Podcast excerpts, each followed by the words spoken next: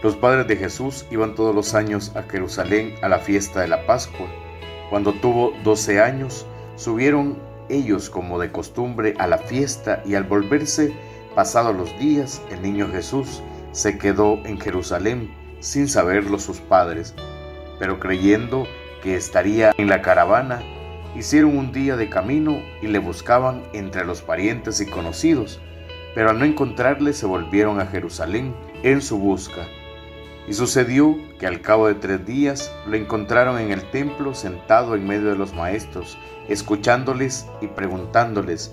Todos los que le oían estaban estupefactos por su inteligencia y sus respuestas. Cuando le vieron, quedaron sorprendidos y su madre le dijo, Hijo, ¿por qué nos has hecho esto? Mira, tu padre y yo, angustiados, te andamos buscando. Él les dijo, ¿y por qué me buscáis? ¿No sabéis que yo debería estar en la casa de mi padre? Pero ellos no comprendieron la respuesta que les dio. Bajó con ellos y vino a Nazaret y vivía sujeto a ellos. Su madre conservaba cuidadosamente todas las cosas en su corazón. Jesús progresaba en sabiduría, en estatura y en gracia ante Dios y ante los hombres. Palabra del Señor, gloria y honor a ti, Señor Jesús.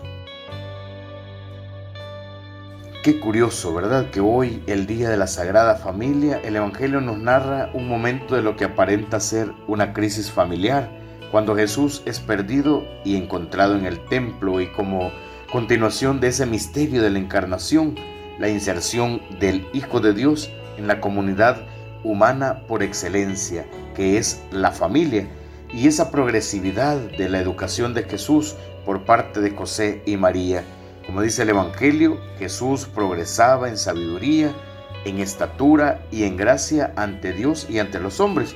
Jesús tiene apenas 12 años y manifiesta ya la buena educación recibida en el hogar de Nazaret. La sabiduría que muestra es una evidencia sin duda de la acción dada por el Espíritu Santo, pero también el innegable educador de José y María. La zozobra de María, pues, y José pone de manifiesto esa solicitud educadora y su compañía amorosa hacia Jesús. No es necesario hacer grandes razonamientos para ver que hoy, más que nunca, es necesario que la familia asuma con fuerza esa misión de educar que Dios le había confiado a José y a María. Educar pues es introducir en la realidad y solo lo puede hacer aquel que vive con sentido los padres y madres han de educar desde Cristo, que es la fuente de ese sentido y de esa sabiduría. Difícilmente se puede poner remedio a los déficits de esa educación en el hogar. Todo aquello que no se aprende en casa tampoco se aprenderá fuera, si no es con gran dificultad. Jesús vivía y aprendía con esa naturalidad de un hogar de Nazaret, las virtudes de José, y de María que ejercían pues constantemente en Jesús. El espíritu de servicio a Dios y a los hombres, la piedad, el amor al trabajo bien hecho, la solicitud de unos a los otros, esa delicadeza, el respeto, horror al pecado y muchos valores más que podemos encontrar en esa familia de Nazaret. Los niños para crecer como cristianos necesitan testimonios y si esos testimonios son de los padres, pues esos niños están ya siendo afortunados por tener ese ejemplo dentro de su hogar. Jesús ha hecho pues una ruptura dolorosa. Es como una profecía de la historia de las rupturas que le esperan en su vida. Las rupturas que surgen cuando alguien asume su propia libertad. Jesús centra su vida en la búsqueda del Padre y de su voluntad. No es una ruptura caprichosa por un berrinche de un adolescente. La vida familiar cuando buscamos vivirla en sintonía con Dios, implicará acompañar esos procesos de crecimiento de cada uno de los hijos que están dentro de esa familia, promoviendo caminos de libertad y de autonomía según la edad de cada uno de ellos, bases para la búsqueda personal y comunitaria de la voluntad de Dios. A veces los mayores quedaremos perplejos porque el crecimiento de cada uno puede parecernos incomprensibles y muchas veces dolorosos. pero habrá que poner la confianza en Dios, esperando que cada uno elija a Dios y al amor fraterno como centro de su vida.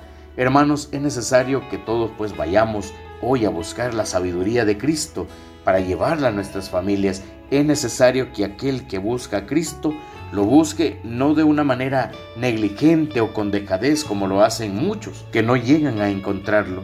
Hay que buscarlo con inquietud, con esa gran afán como lo buscaba José y María. Oremos.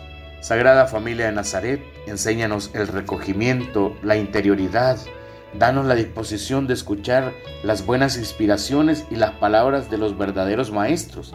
Enséñanos la necesidad del trabajo de reparación, del estudio, de la vida interior personal, de la oración que solo Dios ve en lo secreto.